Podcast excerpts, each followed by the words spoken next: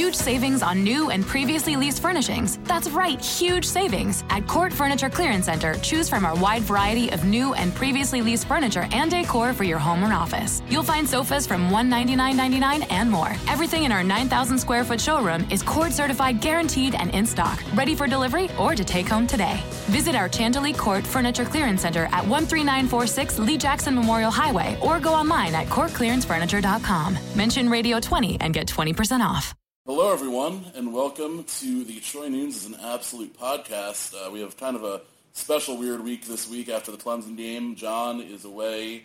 Uh, he had he and his uh, wife just had a, baby girl, so congratulations to them. So in his stead, we have Corey Christen and Steve Haller, who will be here to talk Clemson and Pitt with me. So how's it going, everyone? What's up, Dan? How's it going? How we living? We're living pretty well. Doing good here, Dan. Awesome. Um, so obviously we are coming off of our first loss of the season, a 27 to 23 uh, defeat at Clemson.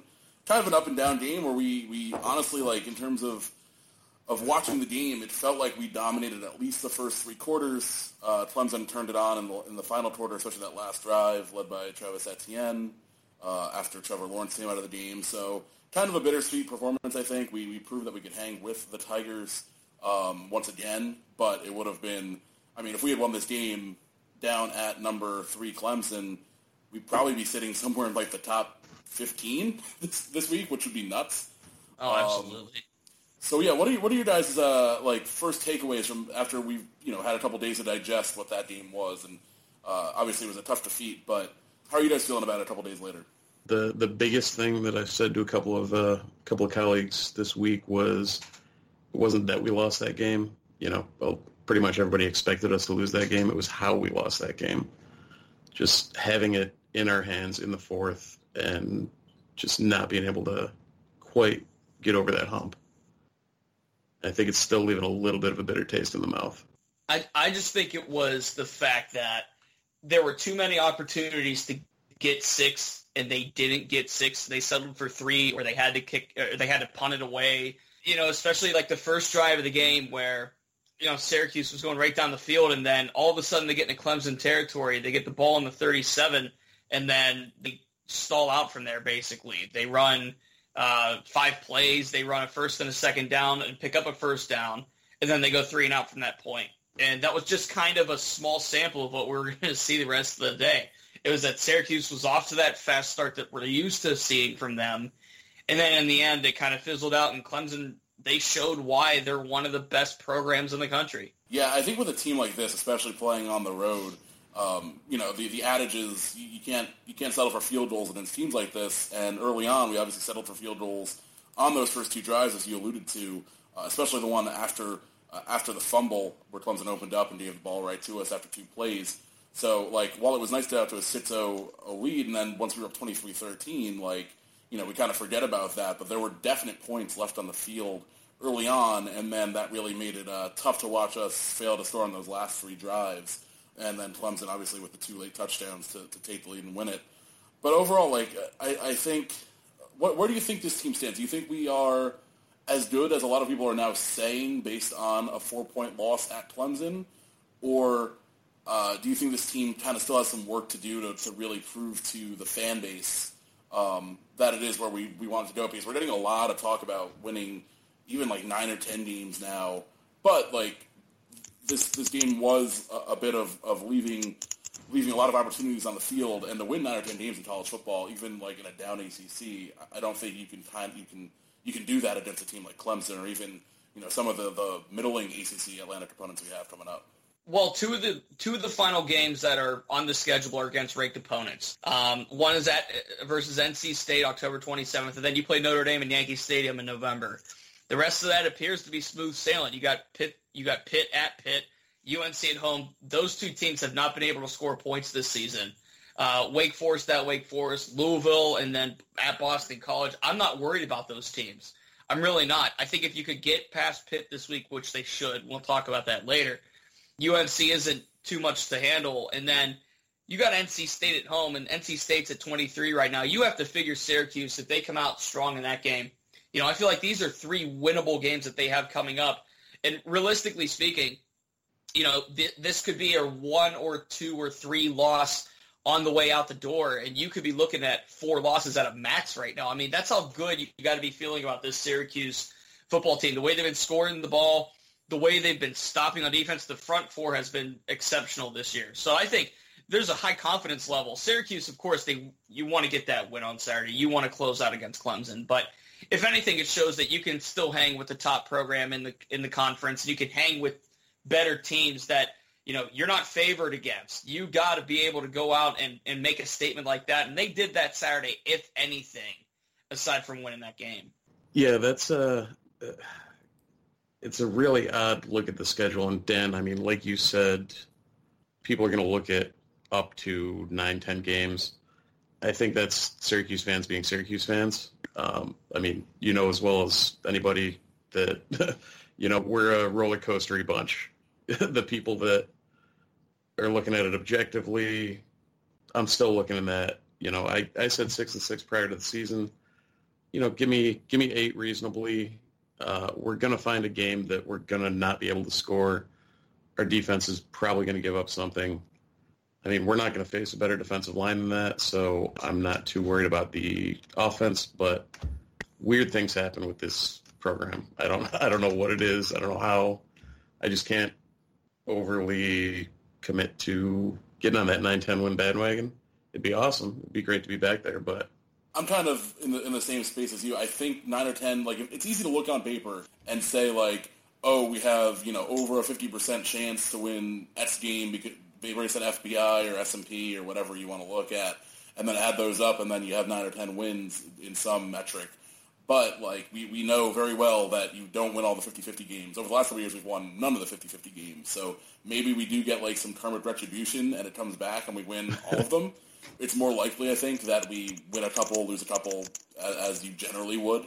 But it's also it is funny to, to think like oh, I, I bet there's a a large swath of fans who expected us to be three or four win- wins this year again and really disappointing. And now they get the first like taste of success or even near success this weekend, and they're jumping over to like ten wins or bust. And really, it's it's not that easy. You're not going to shoot up like very few teams ever have like a six game, a six win jump in one year. Um, it happens, but very rarely. And I don't know that this team. I'm, I'm, not quite convinced that's where we are now. But I do think it's fair to say like the level's been raised based on these first five games. And like oh, six yeah. and six, like I would take it in terms of uh, the macro view. Getting back to the bowl is like the base was was the big goal this year. I think it would be a little disappointing at this point to to, to only win two of uh, of these last seven. But still, like I, I want to get to those six before we start going crazy. Um, obviously, we'll have a big chance against one of the what is what seemed like the weaker teams left on our schedule with Pitt this weekend. But going back to the uh, you mentioning Clemson's defensive line, which obviously has done so much press this year, um, Steve, you're, you're probably the closest watcher of the offensive line this uh, that we have on the blog. Um, how do you think? Uh, last year we obviously played really, really well against Clemson in the win uh, up, up front. How do you think our offensive line fared this weekend? it's I, I was actually meaning to go back through and do a you know painful uh, Casillo style uh, one by one play by play rewatch, but um, it was as good an effort as we could possibly expect out of that group. Early on, uh, Lawrence definitely had his way with Airon Servais. um, but overall, you know, they adjusted. They made some minor tweaks that really, really turned it into uh, up until the last couple of drives where they started bringing some outside pressure. Really turned it into a solid effort up front, which against a team that's literally got four first round draft picks coming at them, uh, you can't ask for anything more out of the guys in the trenches. It was it was a good performance, I thought, outside yeah. of Cody Conway's uh, downfield. Oh god, yeah. that was mm. that was such a killer. Um, and he had he had a what was the mistake he made earlier in the game too? He had he had a couple of, like just bad moments over. Yeah. What um, I thought was like a pretty overall like solid performance across. Like obviously the running stats aren't going to blow you away, but like overall, yeah. I thought it was like about as good as you're gonna get against Clemson, and, and we didn't like. I think we handled the pressure pretty well overall. Definitely, and I don't think, uh, like you said, you're you're not going to rush against that front seven, but it, in general, you know, they kept. There were probably only five or six times that they could have put more pressure on Dungey. Uh, it was a pretty solid performance from them up front. So I, I can't, you know, there's some minor gripes, but you can't really fault them for anything. Yeah, I'm looking now, and they just come playing two triple option teams. Georgia Tech ran for 146 yards, which is not what they want, and no. Georgia Southern ran for 80 yards. Um, A&M ran on them, uh, but A&M is obviously a very, very talented club.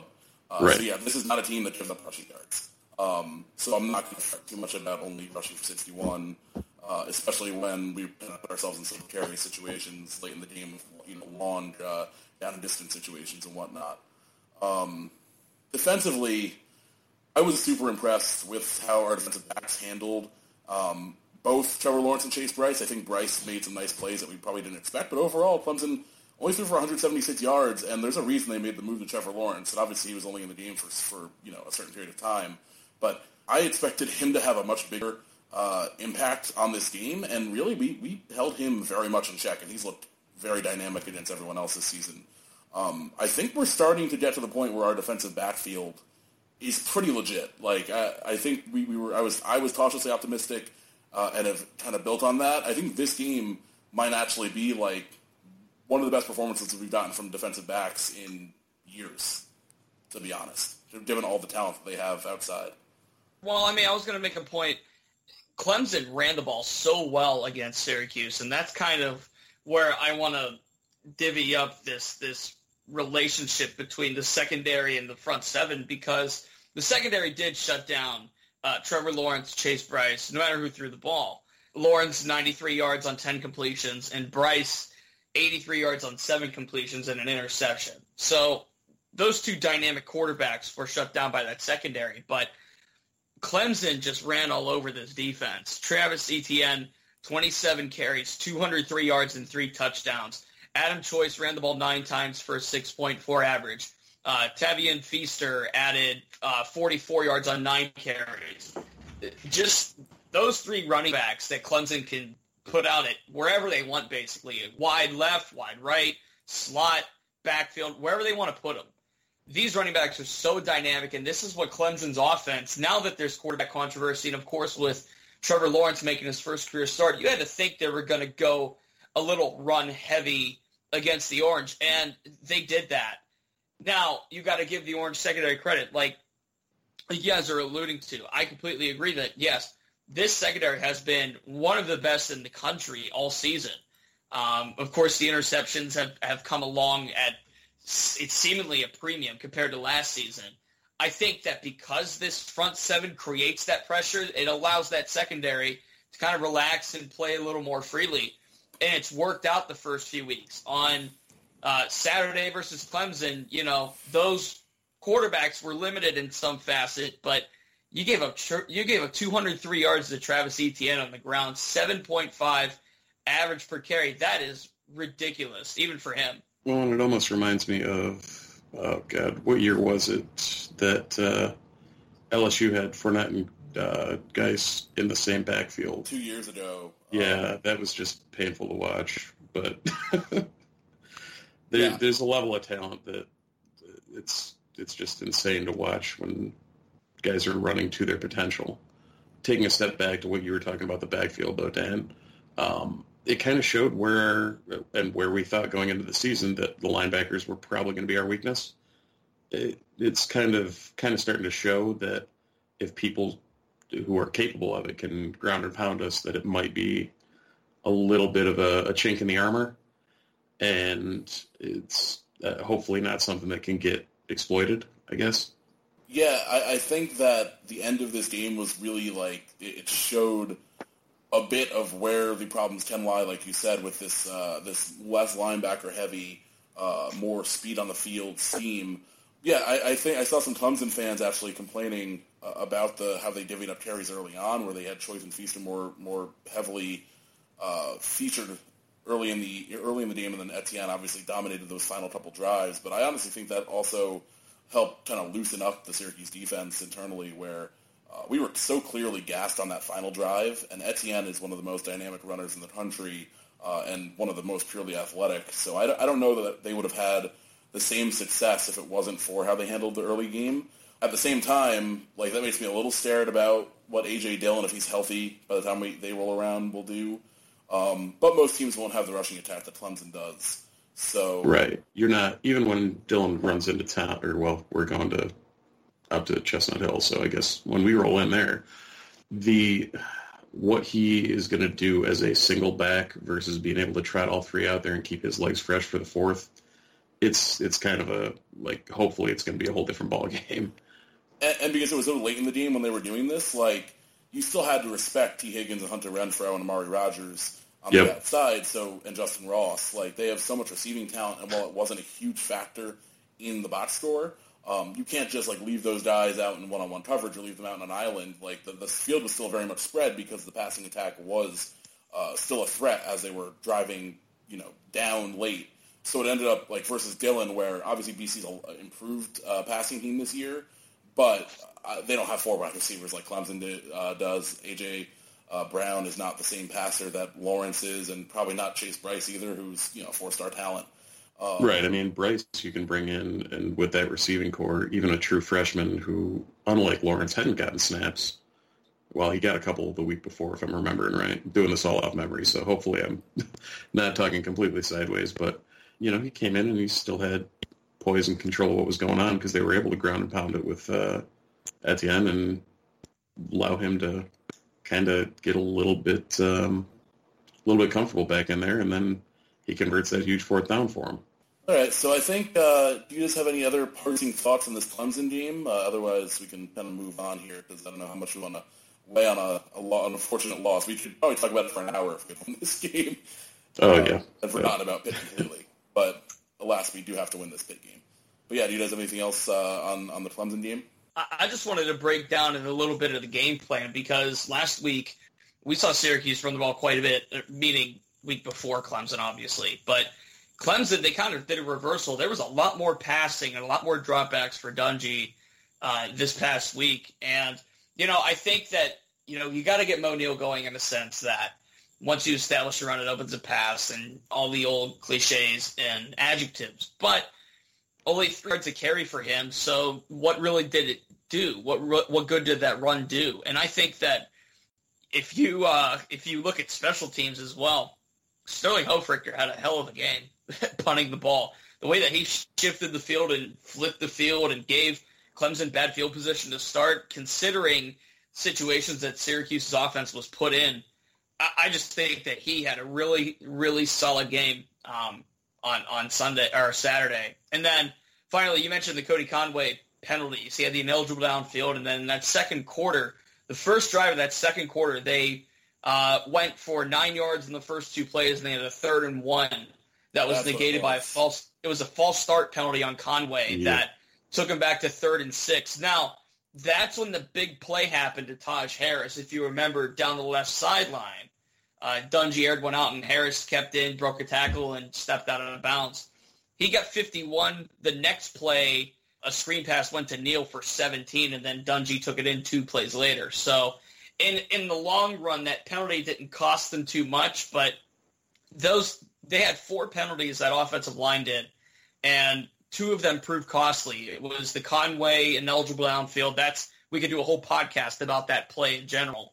But then it was an unnecessary roughness call on Roberts. That first drive where Syracuse had the ball with 41 seconds left, or rather the first play of that drive, and you know that took him back eight more yards, and they that took them back to the 13 yard line. It was just ugly. So I feel like there were small things that needed cleaned up in this game, but overall, I mean, when you look at it from a giant scope, it's a close loss uh, uh, within one touchdown at the number three team in the country in, in a conference game. Uh, in that vacuum, you have to be okay with it, but it just feels like Syracuse should have had this game. Yeah, it's, it's funny because looking at Bill C's numbers, like, and obviously his his stuff doesn't account for like game flow really. It just you know sees the numbers at the end, spits out what things look like, and it only gave us like a nine percent win expectancy, but also a seventy-one percent uh, performance uh, percentile, uh, which is all you need to know about how good Clemson is. But it definitely like I don't think anyone on either side watching that game would at the end of the game said that Syracuse only had a nine percent chance to win the game based on how they played. Like Syracuse had Clemson on their heels with a 10 point uh, margin in. I think we had a 10 point lead in the fourth quarter.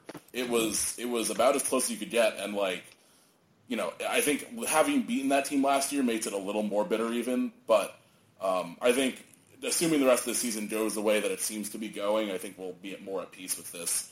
The special teams is definitely a great point. The special teams, I'm pretty sure we've ranked number one on most special teams metrics uh, as a whole unit um, all year since since Western Michigan game. And there's really nothing to. I mean, we didn't have a huge return in this one, but there's actually we didn't have a return at all. I think I guess we had everything was touchbacks and fair catches. But Szmyt was three for three. He had a 51 yarder hit both his field goal, his extra points. Hofrichter unfortunately had to punt seven times, but but was money and pinning them back. Uh, uh the couple touchbacks were not great, but like with the amount that he had to punt and with how many great punts he's had, like it's hard to really worry about one or two kicks in a game. But yeah, like the, that's just been such a huge advantage for Syracuse this year, especially when we've had some efficiency issues on offense, um, and really, really, it's probably what kept us uh, hanging on to that lead for so long and what made it so hard for Clemson or took what made it difficult for Clemson to overcome it until those last couple drives. And if we're playing this, if we're playing special teams like that all year, like we're going to be in really, really good shape because most offenses will not have the talent to overcome uh, the type of field position advantage that we're getting every single week now. It, it's I think we're past where you could call it like a fluke or like a, a couple week like hot streak. Yeah, and I uh, I also think um, just I want to put a plug in for us becoming punter U. I don't know when the hell that happened, but cool. as far as I can remember, like my my freshman year, it was it wasn't Rob Long yet. It was uh, oh god, it was the 08 punter. Uh, yeah, West Virginia. I'm, I'm, about to look up yeah. the Syracuse 2008 football roster, which is like one of the saddest things you can Google. Um, oh yeah, I mean you were you were a freshman the same year I was up on the hill at ESF for grad school, so I uh, I feel your pain all all too well, Dan. It's uh, just not. Oh, God. Memories of of the Northeastern game almost losing and the Akron game, which we did lose. I um, I think I kind of had purged those from memory, but you know. I'm not looking. I'm looking this. Up. Maybe a long did punt that year. Could have been. It might have been because he might have been the only bright spot that year, and he I got a lot thinking, of practice.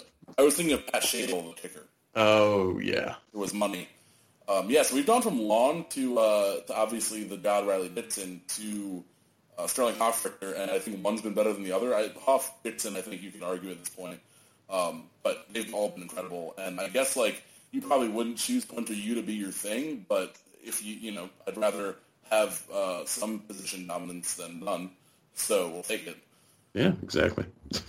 All right, so uh, moving on to halftime here. Uh, as I'm sure you guys are aware, John and I talk way too much about craft beers. I was up at a wedding all weekend up in uh, the Hudson River Valley, so I got to enjoy a number of local things. Uh, my friend who works at Wolf Hollow Brewing uh, outside Schenectady uh, brought down some of their amber, which they now have in cans, and they look really good. It tastes perfect and uh, their year one black lager, which is delicious, and their white wit, which is delicious. And then uh, I also had a bunch of juice bomb from Sloop, which is always a delight. And I had uh, a problem, no problem from Jolly Pumpkin, uh, which was quite good. Um, if you're in the uh, Highland area, Underground Coffee and Ales, I was there this weekend. Awesome beer list. Uh, cannot speak on the coffee, but also a good brunch. And they put the Syracuse game on for us before we had to go back and get ready, which was me in between, like at every commercial break, I was like putting on a new article of like wedding suits. So uh, probably not the optimal way to watch the Clemson game, but I saw pretty much everything. So and, and obviously had plenty plenty to drink in between, so that was good. Yeah, that's better than the Clemson game last year, where I was at my buddy's wedding. So I was at a we, Modest Mouse concert, watching the game on my phone, assuming that I was going to be fine when the actual show came on, and instead I pretty much ignored it and watched it on my phone on the on the floor yeah, we had uh, it was my friends who we have season tickets with who had their uh, wedding on a Friday explicitly so that they didn't overlap one of the football games, and then they put the Clemson game on a Friday. that happened so, the LSU game uh, last year. Yeah, the, the game got switched onto the wedding date that they set because it was supposed to be like a nothing game. Of course. What have you guys so, been drinking this uh, the last couple or however long? Because you haven't been on the podcast, so you can you can lie and just give your best your best recommendations. Doesn't really matter. Well, I had a hell of a week beer wise. Uh, my buddies and I made the uh, the Boston Loop, the Trillium Treehouse, Armsby Abbey, went out for uh, just took a day off on Friday and went out and did the loop. Um, Trillium basically highlights were peanut butter PM Dawn on tap there, as well as a couple of the um, not uh, curiosities. Either way, PM Dawn is absolutely delicious. An American stout with cold brew coffee. Uh, they did a peanut butter batch that they have solely on tap right now, which if you can get out there, do it. It's a uh, little little on the uh, heavy side at 10.1%.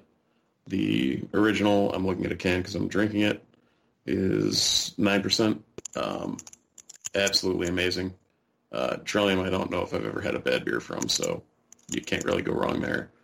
Um, and then Treehouse, I mean, they had Julius Alter, Alter Ego. Um, we actually were able to make it for the Impermanence release, which is one of their uh, bottled stouts, which, oh my God, I, I can't wait to crack that.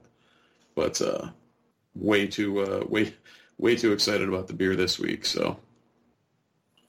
Well, it's good week to have you on then. Uh, yeah. is always like uh, wonderful.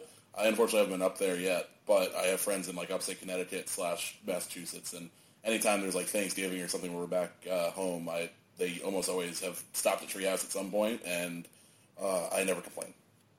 Yeah, the new stuff. I mean, I'm kind of. Uh, it's weird. I'm kind of the haze thing. I've never had a bad beer from Treehouse, but I'm kind of past their mainline stuff. Like Julius is delicious. Alter Ego is still my favorite beer they've ever done. Well, AAA Alter Ego. Um, but like the weird uh, other stuff they're doing, like their ESB was amazing. Bear, their brown ale was phenomenal. Um, I can't wait to try this stout, like the single shot series.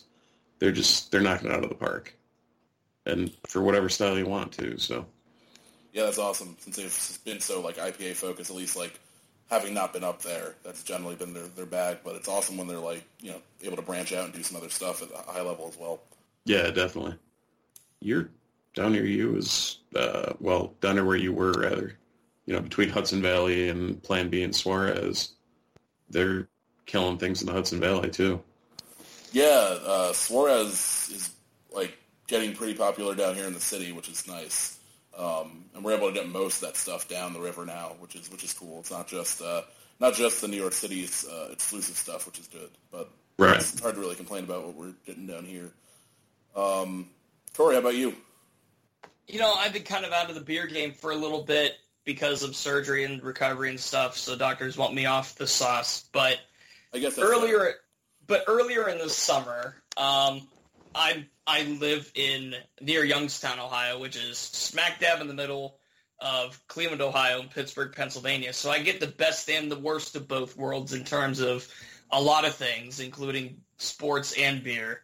One thing that I was drinking towards the middle of summer, at least once I got back into Ohio, is uh, it's called Uncle Ray Searage's Bucko Blonde, and it's brewed by North Country uh, canning company in Slippery Rock, Pennsylvania, which is, I don't know, an hour outside of Pittsburgh, maybe not even that, a little towards my way. And it's Uncle Ray Searage is the pitching coach for the Pittsburgh Pirates, and he helped this brew company, you know, make this beer, and they they uh, donate proceeds, part of them to Make a Wish Foundation, and it's a it's a blonde ale, it's a summer ale, it's a really nice light beer, um, but also Great Lakes in Cleveland. I don't know if you guys have ever tried any of their beers. Their Oktoberfest is out, and I can't wait to hit some of the holiday beers. Their Oktoberfest is great. Their Christmas ale is great. Um, I'm, a, I'm a pretty pretty big drinker on the Great Lakes. Uh, they have quite a few good beers out there. So, but those are the two that I was into, um, at least before the the medical stuff kind of took over, and I had to go back to water with a little bit of lemon. Uh, yeah, Great Lakes when I was at Hughes was like all over the place there. Uh, don't get them as much down here in New York City, but I always remember like they were always rock solid, so it's not a bad option. Um, so speaking of uh, Pennsylvania, we have the Pittsburgh Panthers this week. We are uh, on the road at Heinz Field. I had until this week, and I don't know why I didn't assume or like why I didn't believe this was a possibility. I had no idea it had not been we hadn't won there since 01 obviously the series has just been very dumb where these teams go on long stretches of wins without uh, you know really breaking, and hopefully last year's win portends some more for us. That would kind of may be you know in the in the spirit of how the series has gone. Um, that being said, even though Pitt does not look very good at two and three with uh, some really iffy losses, especially the one to UNC, who looked really bad, uh, and then getting, I mean, Penn State and UCF were really good. They were both ranked 13th when they played both of them, and it didn't look like we did in Clemson. So um, those two are harder to blame, but the UNC loss is really glaring. It's not like they like look like world beaters against a pretty mediocre Georgia Tech side or Albany, but it's still Pitt, and we always lose to them. Uh, we haven't won there forever. Uh, the 2011 game will star me for the rest of my life. Um, just one of the ugliest football games you can ever attend. Uh, I will always see Chan Jones not running that interception back in the back of my mind. But like on paper, like we're favorites on the road, which is a very rare thing for Syracuse. Um, I think the line's floating between like three and a half and five and a half, depending on the, the moment and uh, where you check. Um, but like this should be one of the games that we want to get here down the stretch. Like this and the UNC game are the the two that should be the easy five and six, or the quote unquote easy five and six. Um, I think uh, I'm not alone in saying that I'll, you know, I'll, I'll, i need to see it first just because of how this series has gone. But this could be like, I mean, this if we win this weekend, five and one, we'll probably be in the top 25, which will be nuts. I'm very excited. Uh, you're going to the game, Tori. Um, what is what is your what are your initial thoughts here? What what what are the the main keys to stopping this team I assume it'll be run defense just because Pitt, you know, is always so heavy on the ground and, and looked to be pretty good there once again. Well, I mean, Pitt, the, a lot of odds makers have Pitt winning this game. Some of them have them winning it, you know, by, you know, field goal. I've seen some odds makers have them winning by five. I mean, kind of along the line with that spread, like you said, not only to cover but to win outright. And uh, I don't, I don't necessarily agree with that. I think that the way Syracuse's front seven – you know, you talk about Pitt running the ball. I think the way Syracuse's front seven is orchestrated right now and the way they've been playing, especially that front four, um, given what happened last week at Clemson, I, I think you can kind of put an asterisk on it to a degree with a guy like like Etienne running the ball versus what Pitt's going to bring to you guys. I, I just think that this is going to be a, a different Syracuse team we're going to see on the field because now they have this kind of knockdown. You know, when teams are riding high, they run high and they think that they can't be beat by anybody and they're on top of the world. Well, this Clemson game kind of brings things back down to earth a little bit. And when you look at, you know, just from a numbers pers- numbers perspective, Syracuse leads the conference in scoring, 44 appropriately, 44.2 points per game. Pitt is 11th in the conference in scoring, almost half of that, 22 points a game. So it, you got it. If you're Syracuse's defense, quite honestly, when you look at the Clemson game in a vacuum, you gave up 27 to one of the more high-powered offenses in the country. And I know you, you had them kind of on the ropes through three quarters, and maybe that fourth quarter could have gone differently, had a couple of other plays, you know, gone a different way. And maybe that could have been held back to about 17 or even 14. But the point is, the Syracuse defense has been pretty solid all season. I, I don't necessarily think that a three and a half point favorite Syracuse going in. I think it could be even more of that. I don't know if Syracuse is getting undersold right now because they really haven't per se proven themselves as a top 25 team. Obviously, obviously they're not ranked, so people don't think they're a top 25 team uh, team by popularity. But it feels like this Syracuse team can compete with some of those some of those powers in the in the country. So I, I think that when you have a team like Pitt, who, like you said, lost two of their three games to top 15 teams, national champion UCF and Penn State. I think that Pitt's going to come in with a little chip. So I think it's this little headbutting that we're going to see on Saturday. I don't know if it's going to be high scoring like it was two years ago. What was it, 76-61 two years ago? Yeah, um, something like that. I don't think we're going to see that. Now, last season, I covered the Pitt game last season at Syracuse. It was 27-24 and it felt like all game Syracuse was in control. Kind of a similar thing. That Syracuse was kind of in control and then kind of let Pitt back into it. If Syracuse gets a, gets a lead, they got to find a way to hold on to that dang thing because, quite honestly, that's where these solid teams in the country, that's where they get their, their notoriety from. It's the ability to get a lead and then hold on to it, not let other teams back into games. So Syracuse, first of all, being the favorite. Second of all, just the way they played last week. You take away that fourth quarter. They played really solid football last week. I, I just think that this is a different Syracuse team than what we're used to seeing. I don't think Pitt is going to be, you know, too much of a challenge offensively, but defensively, it might be a lower scoring game than we think. I still yeah. don't think it'll be in the 130s, so that that that much is for sure. What did they set the under over at for this one? Did you anybody see that? Uh, um, over under right now is at like 50, 58 and a half. I believe Eesh. that's right. Yeah. All right. So Vegas is looking to make it out of the over under. I'm on. I'm that... on, I'm on uh, oddshark.com right now. They have Pitt winning 30 to 28, and they have obviously the over. Um, they have 58 and a half. They have that as a 75% chance to go over. Yeah, I don't see any way that Pitt uh, puts up that many points on us, and I also the way that again this is going off of seeing just the US or UCF game, the way that secondary of Pitt's looked like absolute Swiss cheese. Um, I think they averaged close to 10 yards a reception. Uh, UCF averaged close to 10 yards of reception against them.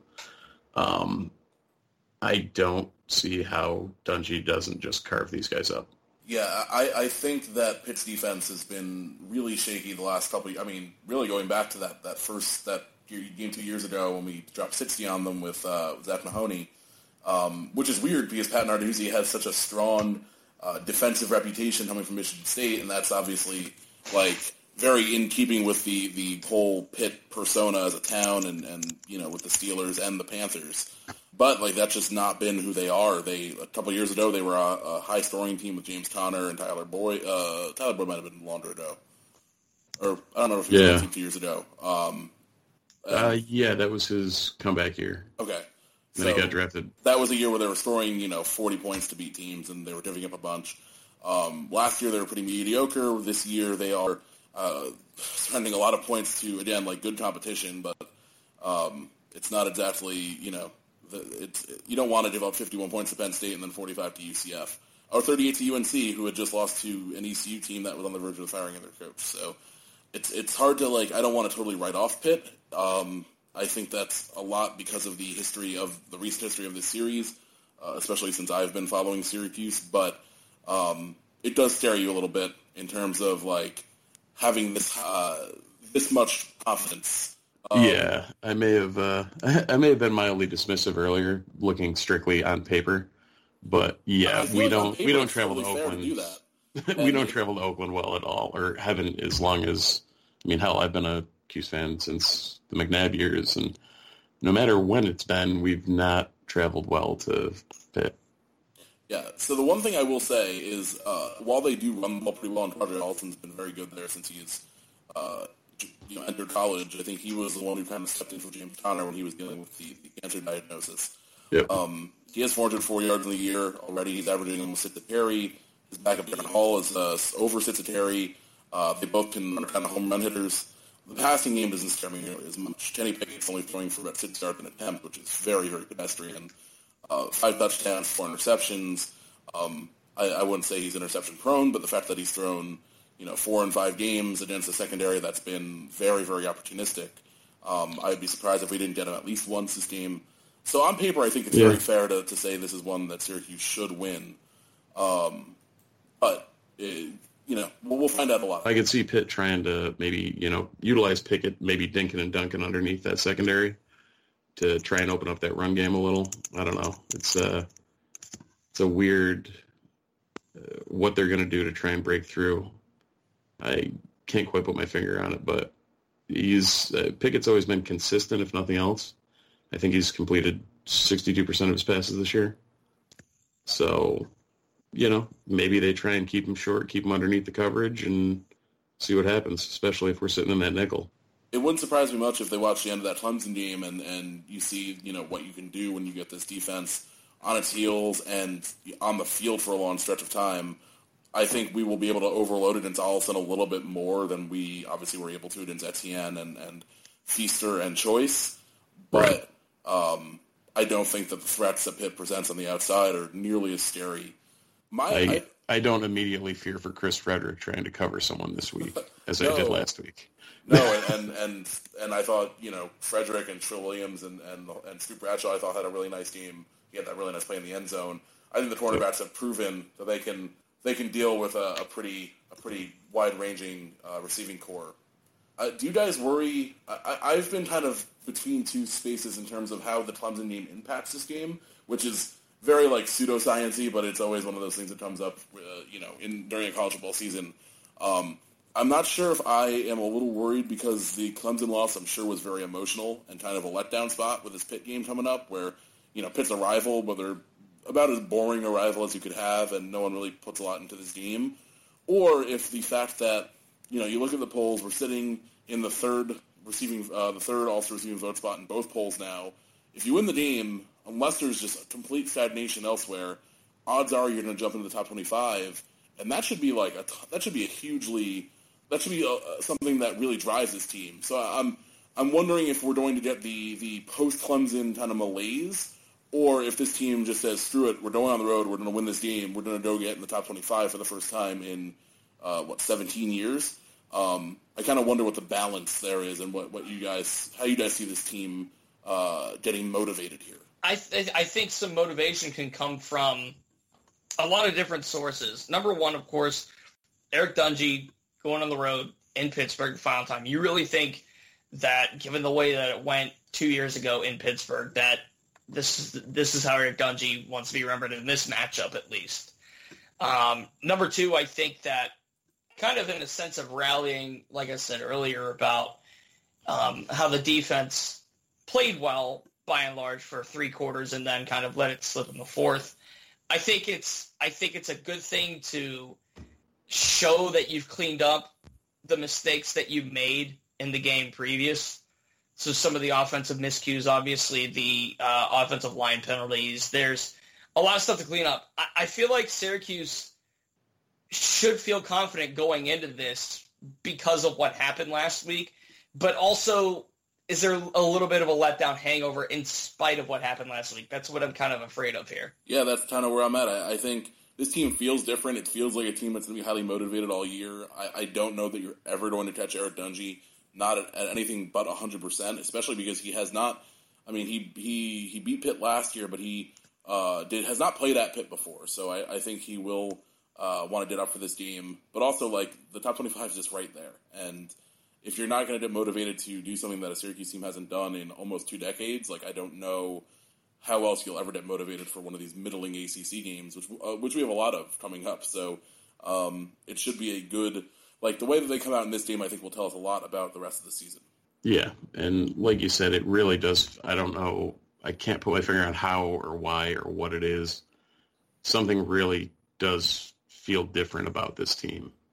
It's not the same old Syracuse that we're used to seeing. The same old Syracuse that we're used to um, just feeling that kind of yeah they won but like there there really does seem to be a different air about this squad i don't know how or why to put my finger on it but i'll take it one way or another it definitely feels different than any team aside from maybe that 2012 second half after we had we had fallen yeah. two and four, and then we just kind of figured things out and won six of the last seven to to, and then the Pinstripe Bowl, obviously, which we uh, we very well may find ourselves there again. Um, I think that's just been the very easy, maybe borderline lazy uh, spot that people have picked us in. Now that we are pretty much like in any any bowl conversation every time, as we should be at four and one. It does sound like Pinstripe is. I mean, and it makes sense. Pinstripe, if we're if we're able to be selected there, I think they would love to have us. We always will turn out like a pretty solid base of you know 20,000, 30,000 fans. Um, and I don't think we should be complaining about any bowl selection at this point. Uh, personally, I wouldn't mind a trip down to Nashville in December, but that might just be me. I don't know that El Paso is in the cards. But overall, uh, just kind of switching gears here, since you know Pitt's not the most exciting opponent, and we uh, don't have a lot to say about them uh, overall. Assuming looking a little ahead and getting ahead of ourselves, only four wins here so far. Uh, if you had to pick like our realistic bowl destination, what would it be? You go I gotta go. I gotta go where I was beginning of the year. I went uh, optimistically. I went military. Okay. And it seems like a realistic. It. Then it was kind of a long shot. Like you know, I my rationale was there's going to be a ton of uh, six and six or middling ACC teams, and you know maybe we end up in the shuffle on the top end of them, and we have a decent DMV, you know, presence as far as alumni base. So the difference now is there's not all those middling middle of the pack teams, but we actually seem to be in a spot where it's feasible. I don't know. I think that'd be a decent spot. I mean, like you said, we could travel there. We have a ton of DMV alumni, especially in the DC area. Um, it'd be a, a, nice, like, slight diversion from the Pinstripe Bowl. Not, although it's been a little bit now. It's been like five years since we went there, right. so it's not. no matter what, there. we're like we have to be when the Pinstripe Bowl is looking at ideal people to have there, just because of where they fall in the rankings. Like we've got to be in the top two or three names that they're going to select. Yeah, unless they can get like Notre Dame, like they did the one time. Like I, right. I think we're definitely in that next group, uh, and they won't want to take us every year because eventually it'll get really stale. But it wouldn't surprise me if that's where we end up, and you know it, will be hard to complain. There, I've been to the Pinstripe Bowls, like they're it's a fun game. So, so yeah, uh, Corey, if you had a your your shot choice, uh, assuming that we're not going to like the Orange Bowl, um, what what would your ideal pick be? How appropriate would the Orange Bowl be? Oh, it'd be so good. I mean, I'm not gonna I'm not gonna to dismiss the Orange Bowl outright, but I think if we had beaten Clemson, we could really get we could really be talking about the Orange Bowl this week. Um, I'm thinking uh, along the lines of you guys. Military Bowl, Pinstripe Bowl certainly makes sense. Um, what about the Belk Bowl at Charlotte? That's an interesting one to me. That'll be fun. That's usually a, a really nice. That's a good game. It's a very ACC game. I think we'd really, really be welcomed in as as a true member of the conference, being able to go down to Charlotte and play in a bowl for a department store that probably most Syracuse fans have not been to. Um, is there one in Syracuse? Not that I remember. Uh, is that what Belk is? Yeah, it's like a. I think it's like a, a Macy's type deal. I'm pretty sure. Well, as someone who grew up in upstate New York and then moved to Syracuse and lived in Boston and Alaska, I had no idea what a Belk was. So problem yeah, solved. Belk, Belk is an American department store um, that looked like the nearest ones in Maryland, uh, at least to me in here in New York City. So I'm going to say there is probably not one anywhere near Syracuse. But yeah, I think it's like a, a nice department store um, based on my knowledge of Belk. I haven't been to one, but I I have family in Charlotte, so I'm like generally aware of their existence. Yeah, I have no Belk. I have no Belk around me. Um, department store. I have I have like 16 WalMarts around me, of course. Maybe 10 TJ Maxxes. I'm trying to think of what else. A bunch of Circuit Cities closed. I remember Circuit City. That was fun. Electronics. Kmart's. A bunch of Kmart's just closed up. So it's a little different around where I'm at. It's actually shocking to me that there's no Walmart or Kmart bowl game. Now that I'm thinking about it, like, how have we not? I mean, there might have been one point, but I don't remember it. No, the Belk could be fun, especially because we get to interact with the Twitter feed, which is the Belk the Belk Bowl Twitter feed. If, if people are not aware, because we haven't really been anywhere near the discussion, is one of the great the great bowl Twitter feeds ever. They are the the guys the, the I think just one person runs it. Uh, very funny. Uh, so that would be that'd be a good time in the the couple weeks leading up. But the Zaxby's bowls, the, the Zaxby's, what is that? Is that the chicken bowl? What do they call I it? I think that's the Heart of Dallas bowl. That is the Heart of Dallas bowl. Um, but Zaxby's chicken is good. I wouldn't put it ahead of Popeyes or Church's in my rankings, but it's good. Zaxby's is solid. I've been a couple times down south. Uh, the Heart of Dallas bowl. Uh, where what are they? What, I'm trying to remember their their affiliation. Um, I mean, obviously, like once you get to those type of games, like it kind of goes out the window based on how many teams. Wait, is it Big Ten versus Big Ten versus Conference USA or ACC in Dallas?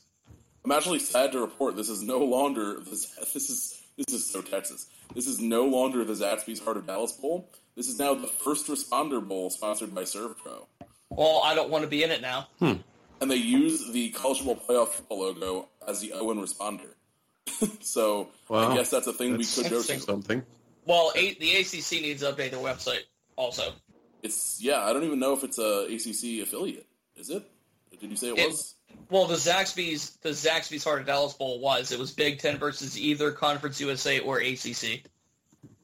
Yeah. So these things change so much. I had no idea this this had changed. Uh, it's it's um, the First Responder Bowl is just such a oh that's so much. that is so much of a name.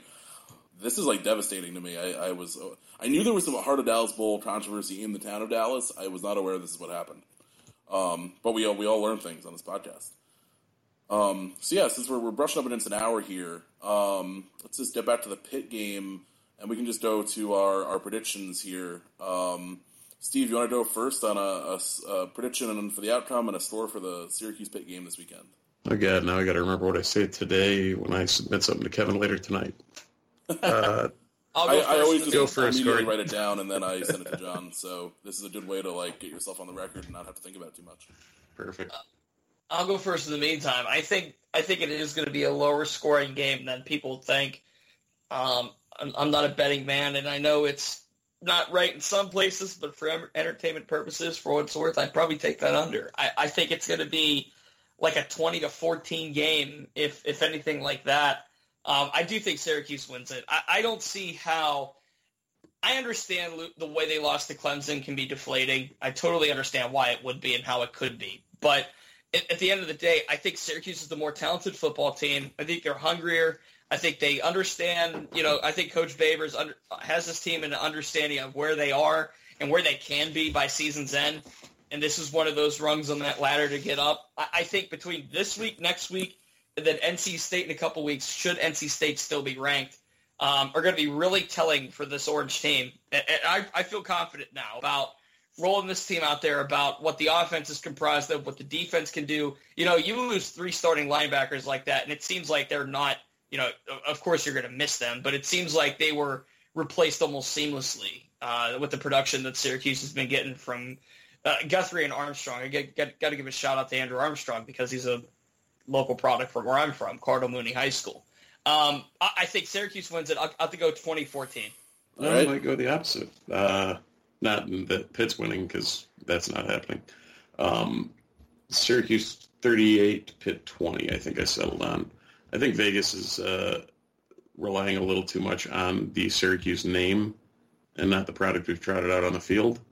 Uh, I don't think that secondary can contain what we can do in the passing game maybe Pitt can snag some ground or uh, some ground yards and uh, make it a game. But I'm thinking we're walking on this one. How yeah, after, you, after expressing all my concerns in this podcast, I'm actually going to go closer to Steve. I'm going to go Syracuse 35, Pitt uh, 17. So there's a slight field goal bump down from your store overall for each side, uh, and I guess that, that's the under. I just I'm not sold on this Pitt offense. Uh, they haven't proven that they can points against any real competition uh, thus far this year, and I'm I'm willing to bet that Syracuse is going to come out uh, very energized, ready to go. Uh, it's a 12:20 uh, uh, just post just afternoon start at Pitt. not that Pitt ever really gets too up for these games unless it's like Penn State, but like that I've been there twice I think for for Syracuse Pitt games. It's a pretty sleepy atmosphere uh, even compared to like a half full Carrier Dome. Um, so I don't think that's going to be a huge factor. It's not a huge travel uh, asked for the team. So I like Syracuse to win this one. I think it'll be relatively comfortable. Um, and I know saying this now that on Saturday afternoon I will be uh, really I'll be like biting my nails and really gritting it out. Um, but I'm I'm I'm gonna go closer to like what it looks like on paper versus my my internal fears about any Pitt game. And uh, yeah, I'll go 35-17 orange to go five and one and hopefully break into the top twenty five, which will be just a, a, a, weird and surreal moment. Yeah, I don't really, I can't really process that yet. No, we have to definitely win the game first, and then I'll, then we'll yeah. move on. But because it's been what ninety? Was it the? I think it was a one. I think it was the Dwight Freeney year. Huh. A one was the last way, time. It's been a really, really long time. Yes. A one was the last time we beat Pitt at Heinz Field, and assuming they were playing there then, which I assume they were, and it was the last time that we were ranked, I believe. Um, I have so to go, go, check that again. So you're saying I was in high school? I guess I am saying that. I was uh, I was in middle school, so definitely. Uh, I can't believe it's been that long. Like, oh, was uh, was, was Pregler even born then? no. Uh, well, little, little, Andy Pregler was was probably rooting for Pitt. Um, he might have been at that time. At that point, no, he would have been like he would have been real young though. Um, and I, I, mean, there's probably someone on the staff that was like a toddler. Oh, just Ross definitely. On... Brandon definitely wasn't. He might not even have been born, actually. Pregler wasn't a Pitt fan, was he? Well, he's from he was, Pitt. He's from so Pitt. So I, I don't know if we know if he was. I think he would never tell us now.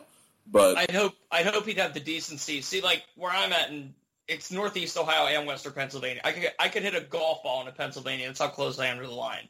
It's not necessarily Pitt fans. It's more Penn State fans, my way at least. So I'm wondering if it's the same the same way down there. There's far more Ohio State football fans around here than anything else, though. It's it's almost ridiculous. That would Yeah, make at least sense. he wasn't Keeley. At least he wasn't Keeley. I can't really blame Sean. I was a, a Notre Dame UConn fan growing up, so not not much better. Well, I'm glad you. I'm glad you both saw the light. yes. Oh, I was a Buckeye fan growing up. See, I, no question. growing up up up in the Adirondacks, it was like Syracuse was our pro team. So, and then I inherited the Bills because I love pain. I mean, I guess I guess like that makes that makes it just easier to digest all of it every fall. Oh yeah, like the fall. Usually, I used to make the joke that after week like seven of the pro season, I didn't have to pay attention to any football for the rest of the year. All right, so uh, hopefully this was uh, this was a, a, a positive experience for everyone. Uh, we hope John is doing well. Uh, I think all all signs are that he is uh, with the new baby, and he will be able to watch uh, his orange go uh, go into the world ranked for the first time um, in what we believe is 17 years. So thank you for uh, th- thank you for hopping on here with me, like literally last minute. Uh, I think I messaged everyone at like 7 p.m. and we recorded this podcast two hours later, so I really appreciate that. Not a problem. Yeah, My happy pleasure. to be here. Looking forward to Saturday too.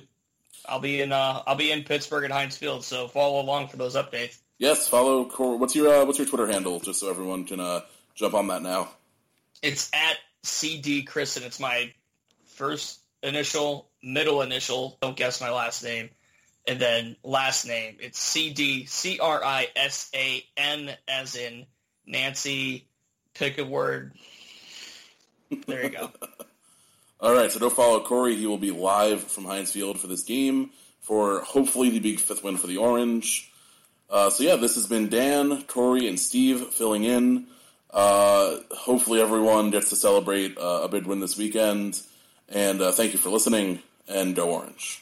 Up to 70% off. That's right, at CORT Furniture Clearance Center. Get up to 70% off new retail prices and choose from a wide variety of previously leased furniture and decor for your home or office. Sofas from $199.99, bedroom sets from $399.99, dining sets from $299.99, and more. All items are CORT certified, guaranteed, and in stock, ready for delivery or to take home today. Make the smart choice and visit one of our five locations in the DMV or go online at courtclearancefurniture.com. Mention Radio 20 and get 20% off.